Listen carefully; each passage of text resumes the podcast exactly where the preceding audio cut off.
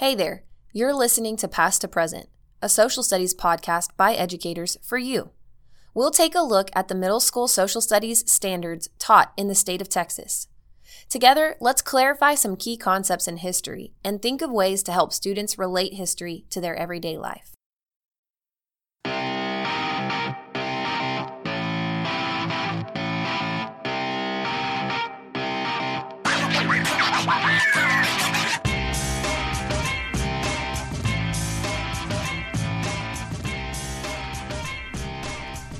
Today's episode is going to be a two part series, the first of a two part series on the road to revolution. And today we're going to focus on the economics of the American Revolution.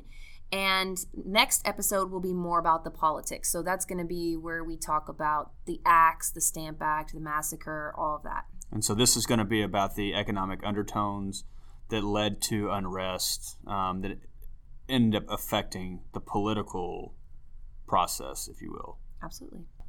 So we'll start with the uh, four main issues that we've kind of identified as uh, the economic kind of controversy for uh, what led to the American Revolution.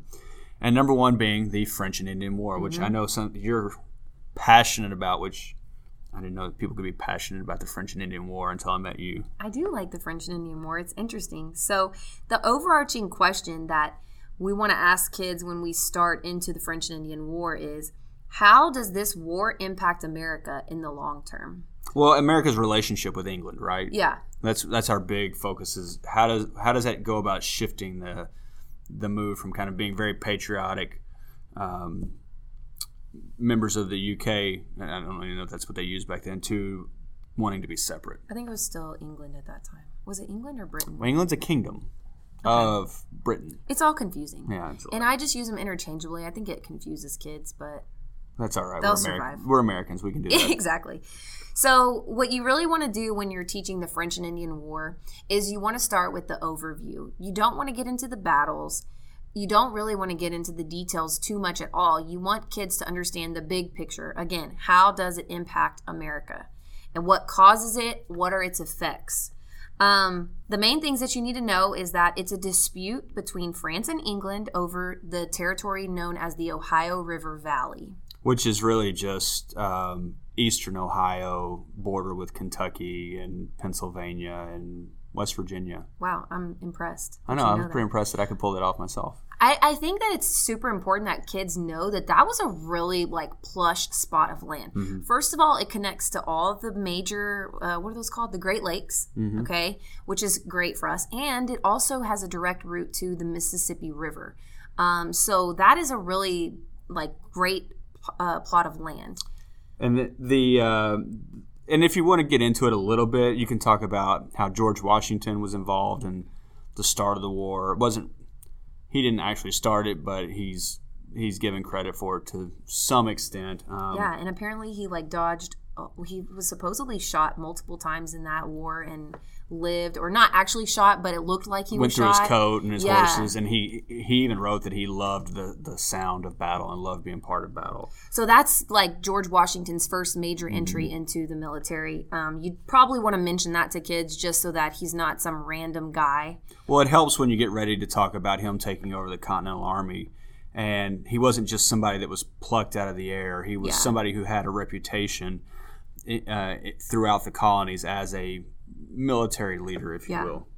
Um, so in 1756, Britain officially declares war. And in 1763, a peace treaty is signed, and that is called the Treaty of Paris. It's one of 8 million treaties of Paris, which is kind of fun to talk to kids about. And make sure you reference that with students. Um, Treaty of Paris, always 1763, just so when you get to the next Treaty of Paris, they just kind of have that little bit of understanding. Um, they won't see that on any STAAR test or anything like that, but it just helps when you're Yeah. talking about it. And um, another thing to make sure that kids understand is that this was a world war. Um, this was this stems from a huge, a long-standing, um, what is it? What is- Feud. feud. Thank you between England and France. That's finally like met its match and is now erupting into an actual war. Well, they're the two main uh, powers in Europe at the time. They're really the two only nation states in Europe at the time. Um, you know, countries like Germany and Italy, as we know it today, didn't exist. Right. Um, Spain was on the decline, and so um, in, in England and France had been fighting for centuries uh, on, before and this. on. Yeah, off and on, and so they kind of understand that, and they kind of like the idea of rivals. Kids love that idea because they get it because they have. If you ask each kid, they they would probably all say they have some kind of rival. Yeah. And I think it's important for them to understand that now as we begin the story of American history, so that when we launch into the early republic, they understand all the political unrest that's going on during the first three to four presidencies, which leads to, you know, the French Revolution and also the War of 1812. If we just spring that on them and they have no sort of context of how it all fits together, they really struggle to grasp the um, the differences. You know, like how loyal Jefferson is to France, and I mean, all of that stems from years and years and years of politics between these two nations. Well, and even when you get to the American Revolution unit, you know, if if we're at war with England, who does it make sense to have as an ally? Yeah, Or you know, why is Hamilton, you know, an Anglophile and Jefferson's the Francophile, and why are they trying so hardly to to, to be part of that kind of feud and use it to their own advantage? what words did you just say? Ang- Anglophile. Anglophile. What does that mean? It's uh, basically all things England, like lover of England. Oh A wow! Francophile. I learned something new already. All right.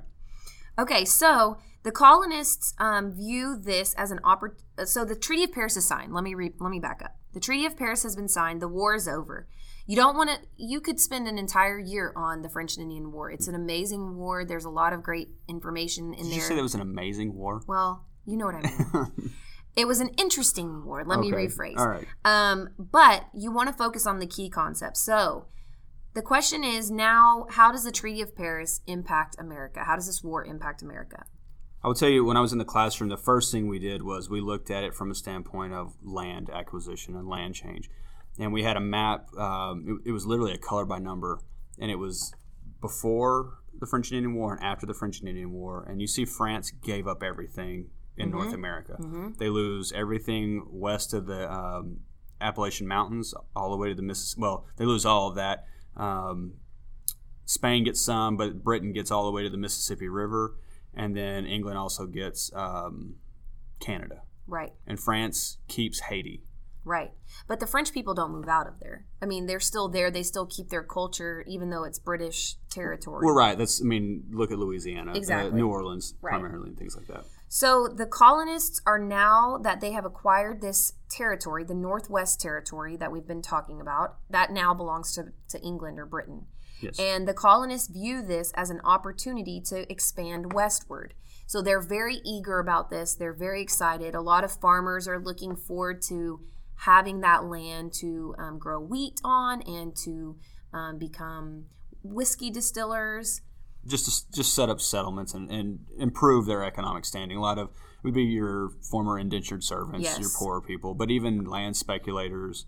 Um, Washington dabbled in that a little bit. Um, just a lot of opportunity economically out west. So that's the first. The colonists want to expand westward.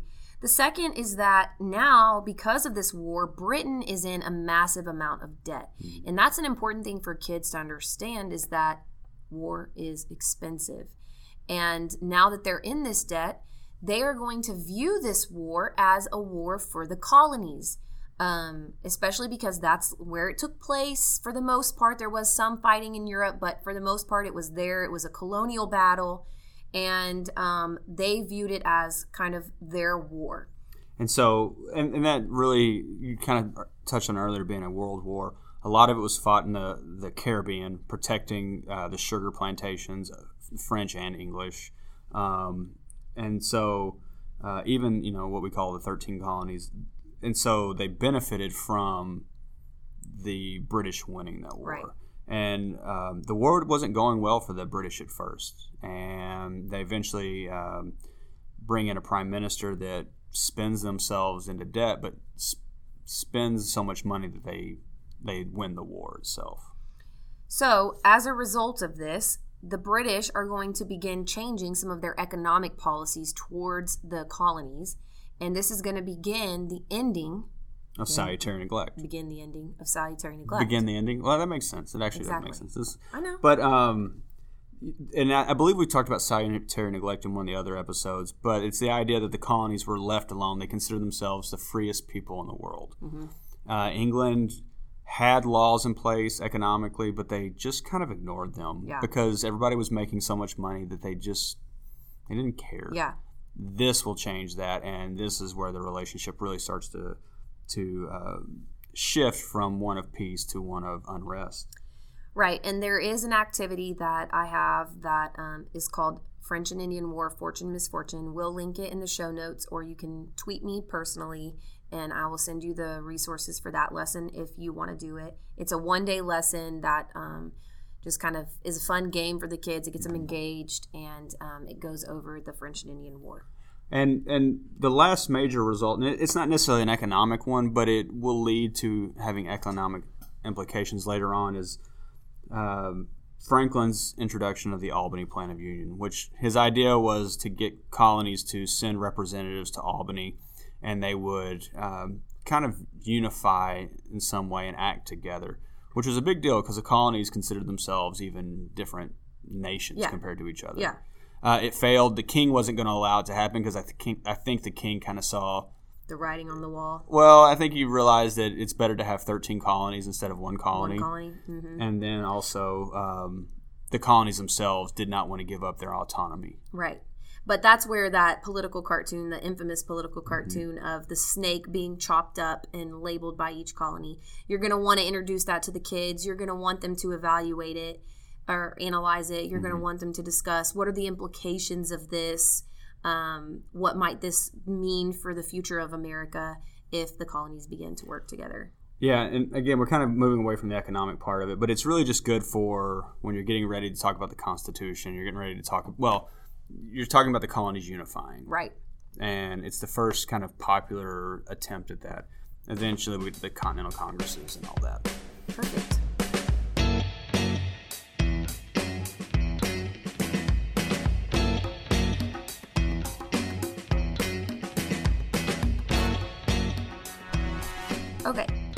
So now that the French and Indian War has ended, and um, the king is going to move into this period of ending salutary neglect, and he's going to begin taxing the colonists in order to pay for the debts that the French and Indian War created. And when I t- took a class in college over this, um, we started learning and reading about the American Revolution. And I went into it thinking that the colonists were right and the king was terrible and he was overtaxing them like 70% of their income and he was just being totally unfair.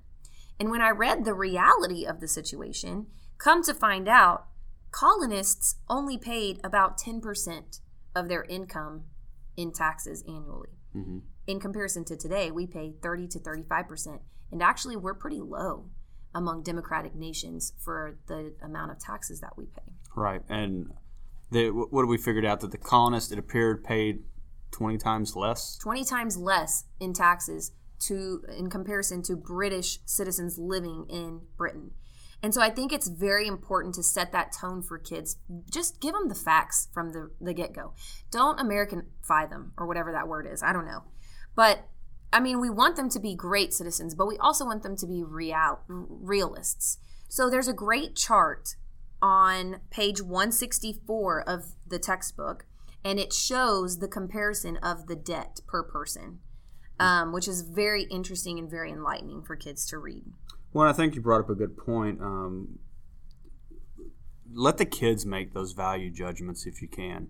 Um, it's easy for us to put our bias on things, and and there are times when that's appropriate. But I think if you can get the kids, th- this is a great question as you're teaching this Road to Revolution unit. Where are the Americans justified, mm-hmm. or you know something along those lines where the kids who's to blame for the war was it Yeah. the british or was it the americans and i think if you do it in that way you're asking the kids their opinion and you're asking the kids to put their voice on it And they can still come away from it thinking that we were right to start the war.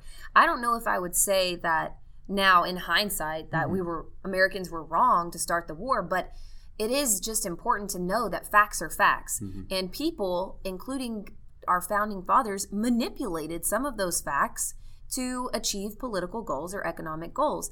And there's nothing wrong with that per se, but I just think it's important that we teach kids to be evaluative of that. Critical of it. Exactly. When I think, see, I grew up in a, in a different time when we were a little bit of both. There was a little bit of, you know, American exceptionalism, the idea that Mm-hmm. everything we did was right. And then there was this kind of backlash of the negative side of it. And uh, you can look at both things. I, I'm kind of the opinion, and it's more of the, the political part where, you know, the Americans were more justified. And we'll talk about that next. But again, let the kids make those judgments. Yeah. And, and you'll have much better engagement. Um, they like to give their opinion because they're teenagers and they think they know everything. hmm And it's not again. I mean, it's not that they. You're not trying to prove to them that they weren't justified. It's just a fact of these are the re- these are the real facts of what happened, and now I want you to decide for yourself. Right. So, um, moving into the navigation acts. Well, and the Navigation Acts had been passed well before, and we kind of talked about this already, where England had laws in place that um, restricted trade in the colonies. Um, you have to remember these colonies are established as, uh, you know, the Virginia Company or the Massachusetts Bay Company, and so they were shipping goods back to England. Um, but as time went on, you saw a little bit more lax of enforcement with these laws Right. mo- more smuggling, but it wasn't really smuggling because everybody was doing Everybody it out in the doing open. it. Yeah. Whereas now, after the war, you're going to start to see England enforce these laws that the people aren't used to being enforced. Mm-hmm. And so, the way I always approach salutary neglect with students, and again, I may have brought up this before, was as a kid, when were you more upset when your parents wouldn't give you a phone or when they did give you a phone and took it away? Yeah. And they're always going to say when it's taken away. So, anytime you have something that taste of freedom. taste of freedom or you've had something taken Yeah. away just having anything taken away upsets us Mm-hmm. um, the kids kind of get that understanding of what the end of salutary neglect looks like if Right. you will And you got to think it from think about it from a colonist's perspective is it's being taken away for no good reason. Mm-hmm. And um, so these navigation acts are starting to become more and more strictly enforced. And as a result, smuggling doesn't stop. Smuggling continues. It just becomes more secretive, which then causes even more tension between the colonists and the king. Um, well and, and england had a reason for it i mean again we talked about the debt they they need to raise funds to pay off this debt that they have um, because there's real issues if you don't pay off your debt back then Yes, and also the the the idea that was very popular in Europe at this time is the idea of self sufficiency. How self sufficient is your country? Um, and they measured that based on number one, how could you get raw materials? What what were your colonies providing for you? How many colonies did you have? What what did you have access to? And how much trade do you have coming in? in imports and how much trade do you have going out? What are your exports? And it's all about being self sufficient because the more self sufficient you are, the more powerful you are because you don't need anybody else to be successful. Well, and that that leads, like you said, directly into mercantilism, which again is a is a pretty much a universal economic system of the time where if you want to teach it to your kids in the most basic way, you want to export more than you import Exactly. because you need the gold. And the idea back then was that um, the more gold you have, the more you can spend it on weapons of war, on projecting power, and so the um, the idea is when you export more than you import, that imbalance leads to countries having to pay you in Right. currency, gold. Right. And whereas before it could be traded in, you know, you could give a hundred pounds worth of, of I don't know, uh, wool as opposed, and then get paid in a hundred pounds of leather, and that Yeah. would equal, each Equal other out. out. Well, and so that's easy for kids to relate to, Mm-hmm. right? Because it just makes common sense. If you want to gain wealth personally, think about your personal bank account. Mm-hmm. You want to sell, if you're in a, a merchant or you're a salesman, you want to sell more than you spend. So it just kind of is an easy thing to make uh, that to explain kids that way. The other thing you can definitely do is make an anchor chart. And if you want a picture of what that could look like, um, tweet me and I will send you one at Lindsay M. Stevens on Twitter. Shout out. And um, I will send you a picture of what the anchor chart can look like. Um, and that's super helpful, that visual for kids. Well, and when we talk about these, the kids should be familiar with imports and exports. Um, that's, that's something that they've had a background in. I always say like I do re- repetitive vocabulary with my kids, and I know they're in eighth grade, but they do buy into it. And I say when I say imports, you say in, imports in, imports in, and they repeat. And I go when I say exports, you say out, exports. They go out, Nice. exports. And so I do that all year long. And I do one word substitutions so that it's very basic for the kids, so that they just have it memorized off the cuff. Uh, one thing to remember, we talked about that imbalance, and the, i- the the way countries got that imbalance, the way they exported more than they imported, was through raw materials, cheap raw materials. Right.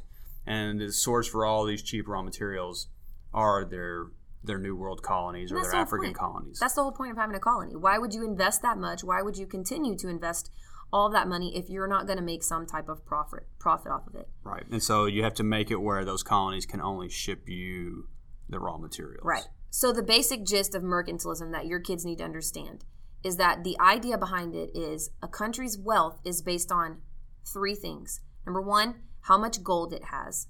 Number 2, how many exports it has going out. And number 3, how many countries it has to import from.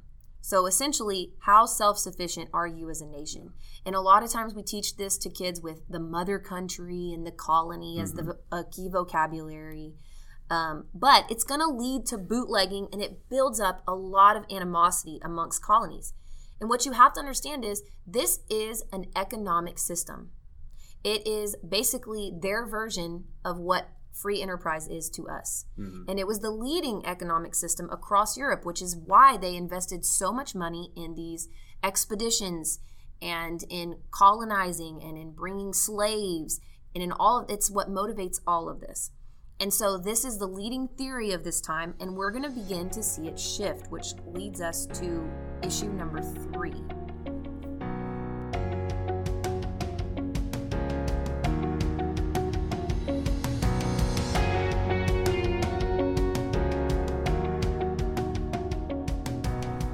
So when we started, we said that we were going to talk about four main issues that led to the American Revolution, four main economic issues.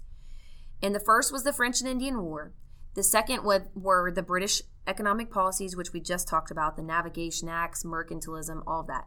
The third is going to be Adam Smith and his publishing of the book of Wealth of Nations. I don't know if I said that correctly, but No, it is. Okay. Uh, and Adam Smith is a, a Scottish philosopher of the time. Uh, you've got to remember he's he's a product of the Enlightenment, and so the idea of looking at natural law, just the way John Locke looked at natural law for uh, Government. government, Adam Smith is kind of looking at it from a uh, economic standpoint. So his book, Wealth of Nations, is actually published on March 9th of 1776.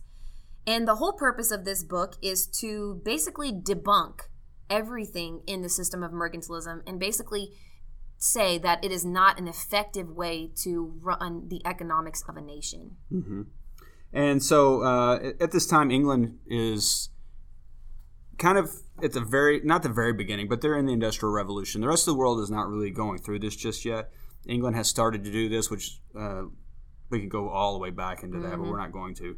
Um, but the goal is to um, they're trying to figure out how to to embrace economics in this industrial revolution. Right. And right now they're looking at mercantilism. Adam Smith came along and said, ah, "There's there's other things at play that can allow us to be more efficient in our use of um, raw materials and things of that nature." Right. And all the research that I've read does not talk about like Adam Smith being treasonous or being in danger, but I would assume that the king is not very happy to read this book.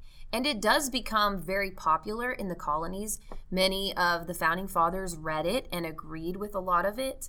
Um, I think that they probably already had a lot of those thoughts on their own because as a result of salutary neglect, free enterprise was kind of already developing in America. Um, but definitely the fact that his book is released March 9th of 1776 is not necessarily a coincidence as to how that economically impacts the American Revolution. Well, and I think you could use that as uh, an use it to teach students that the Enlightenment is the cause of a lot of these things going on.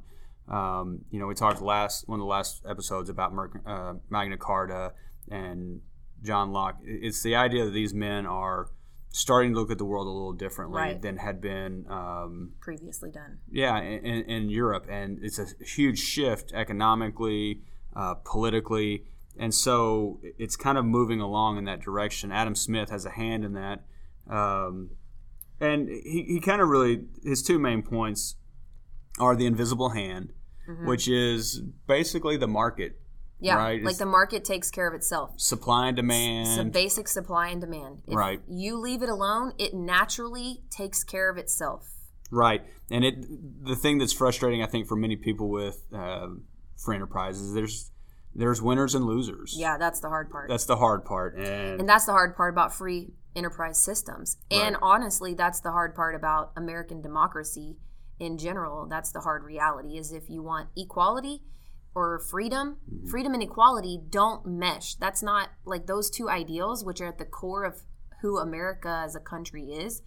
Those two ideas are t- opposites if you think about it. Like equality is everybody being the same, and freedom is the freedom of everybody to do what they want to do. one, it's the difference between freedom of opportunity, Right. or I should say, equality of opportunity and equality of outcomes, right. and that's that's the painful side of uh, free enterprise. Um, and then the idea of laissez-faire economics, um, the government stepping back. Right. And that connect that principle. I don't know if you necessarily teach all of this to the No. kids. It's not in the TEKS.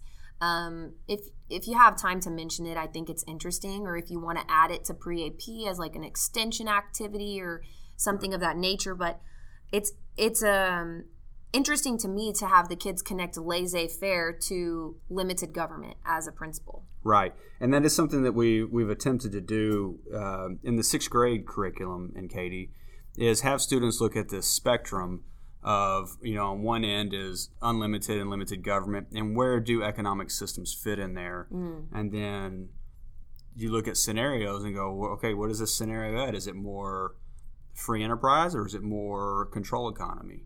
And um, having kids making those judgments and they like it. Um, like we've always said with with teenagers, equality is a big thing to them. Anything that's unfair gets them fired up and angry.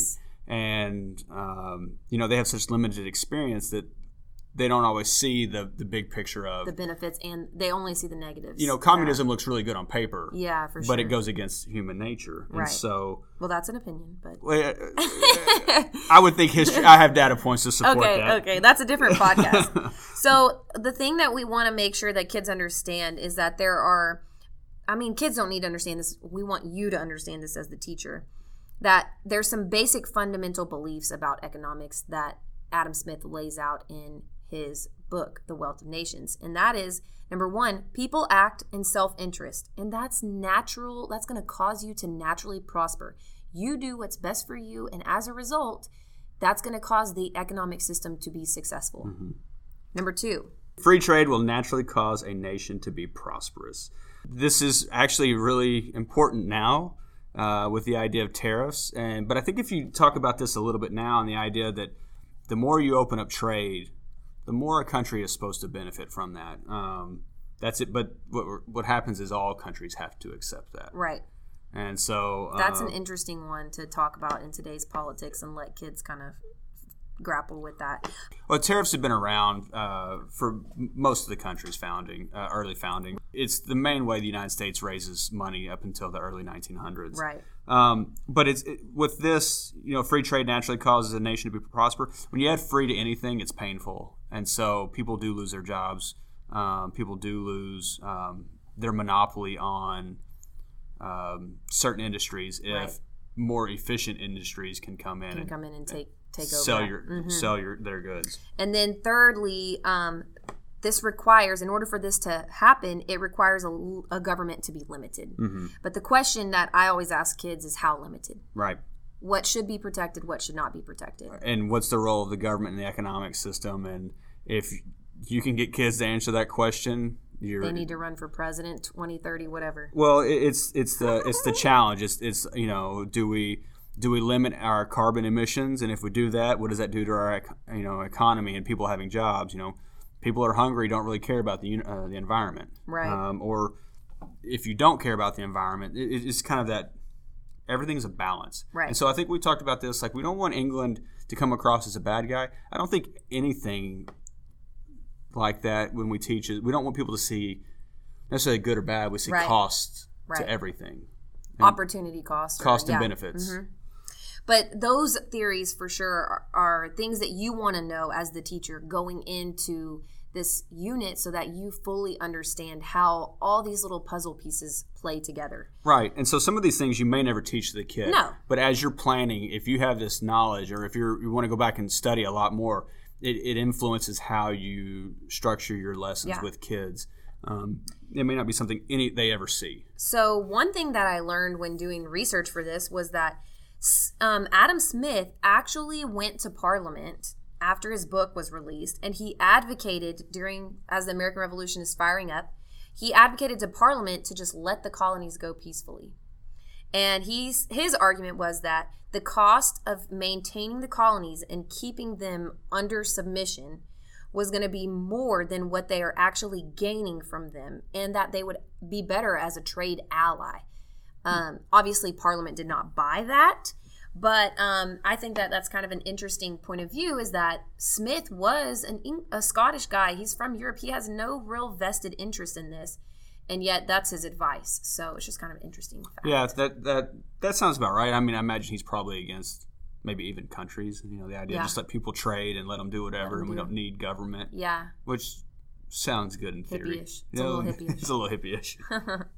and so our last main issue is uh, number four: no taxation without representation. It's kind of a mix between government and economics on Right. the causes.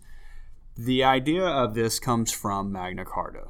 Um, you can get in all to the talk about the details of James Otis and his trial and whatnot, but um, the idea that English citizens cannot be taxed without the approval or without their consent in Parliament, Right. and the colonists don't have representation in Parliament, and so they don't feel like they can fairly be taxed. So they believe that the only people who can tax them are their local assemblies, the, the House of Burgesses, and things of that nature.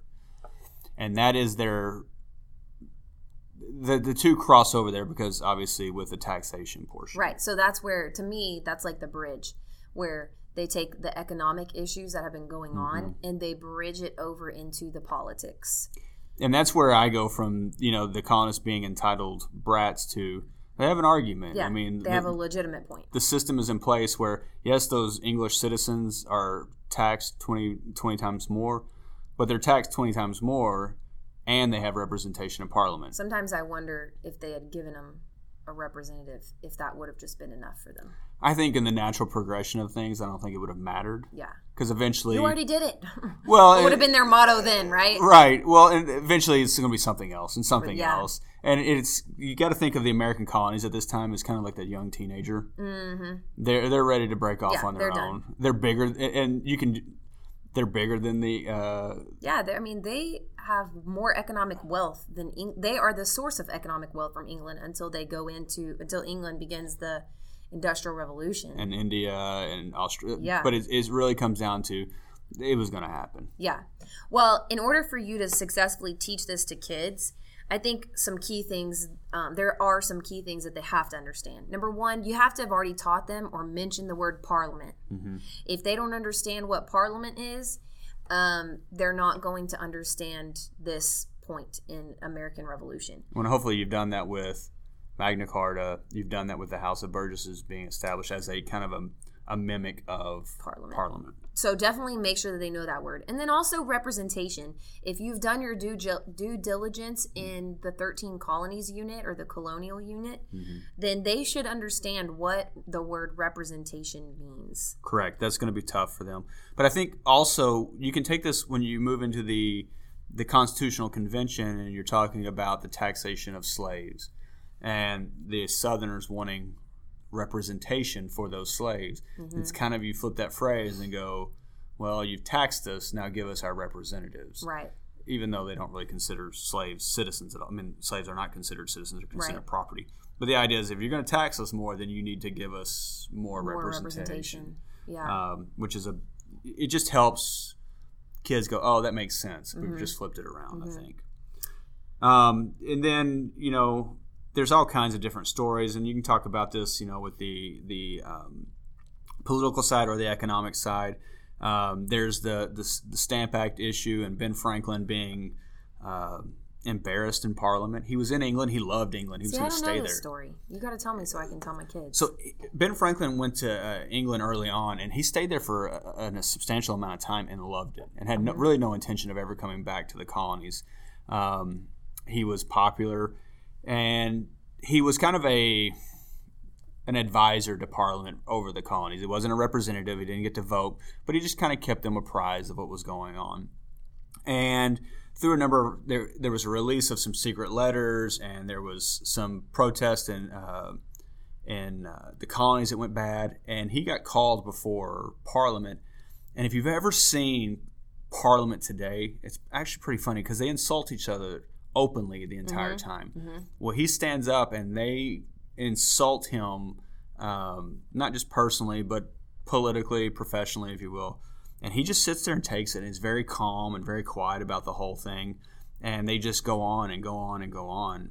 And he, um, almost immediately after this this public flogging, if you will, gets on a ship and comes to the colonies, and he's Done. he's done. He's ready for a revolution, and he never he doesn't. Ben Franklin, being the pragmatist that he is, doesn't really say that, but he's working behind the scenes to.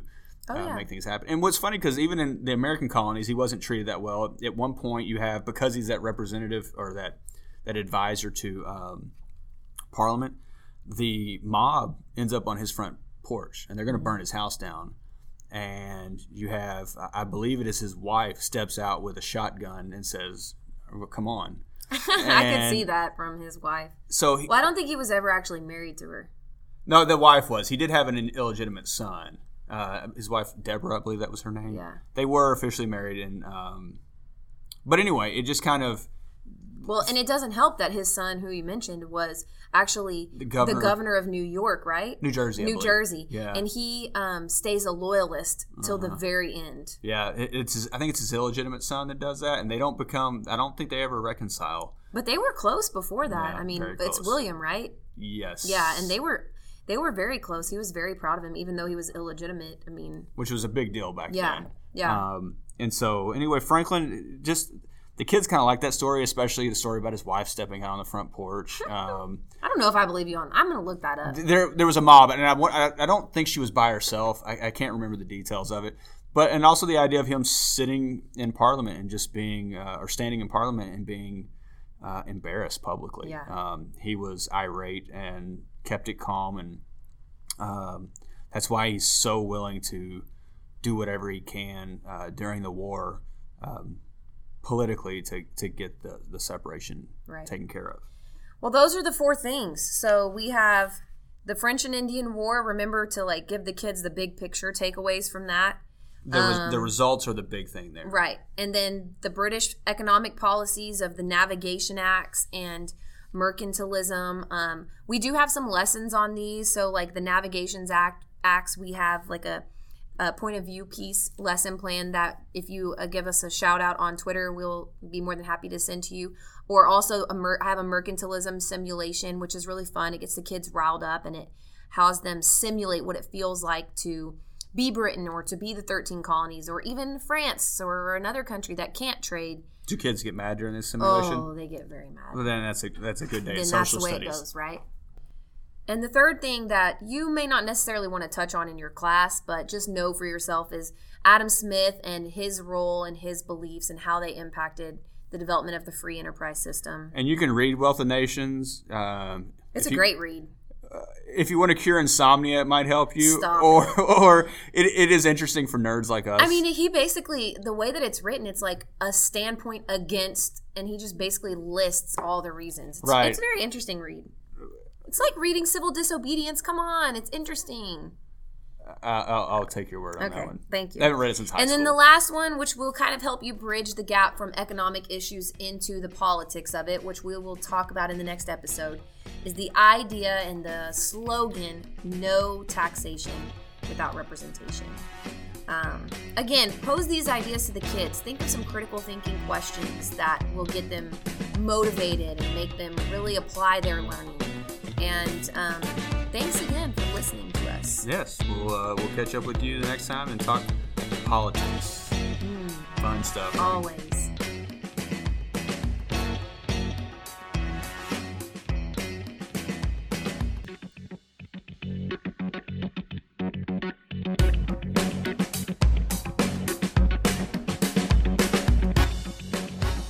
Hey there, thanks for listening to our podcast.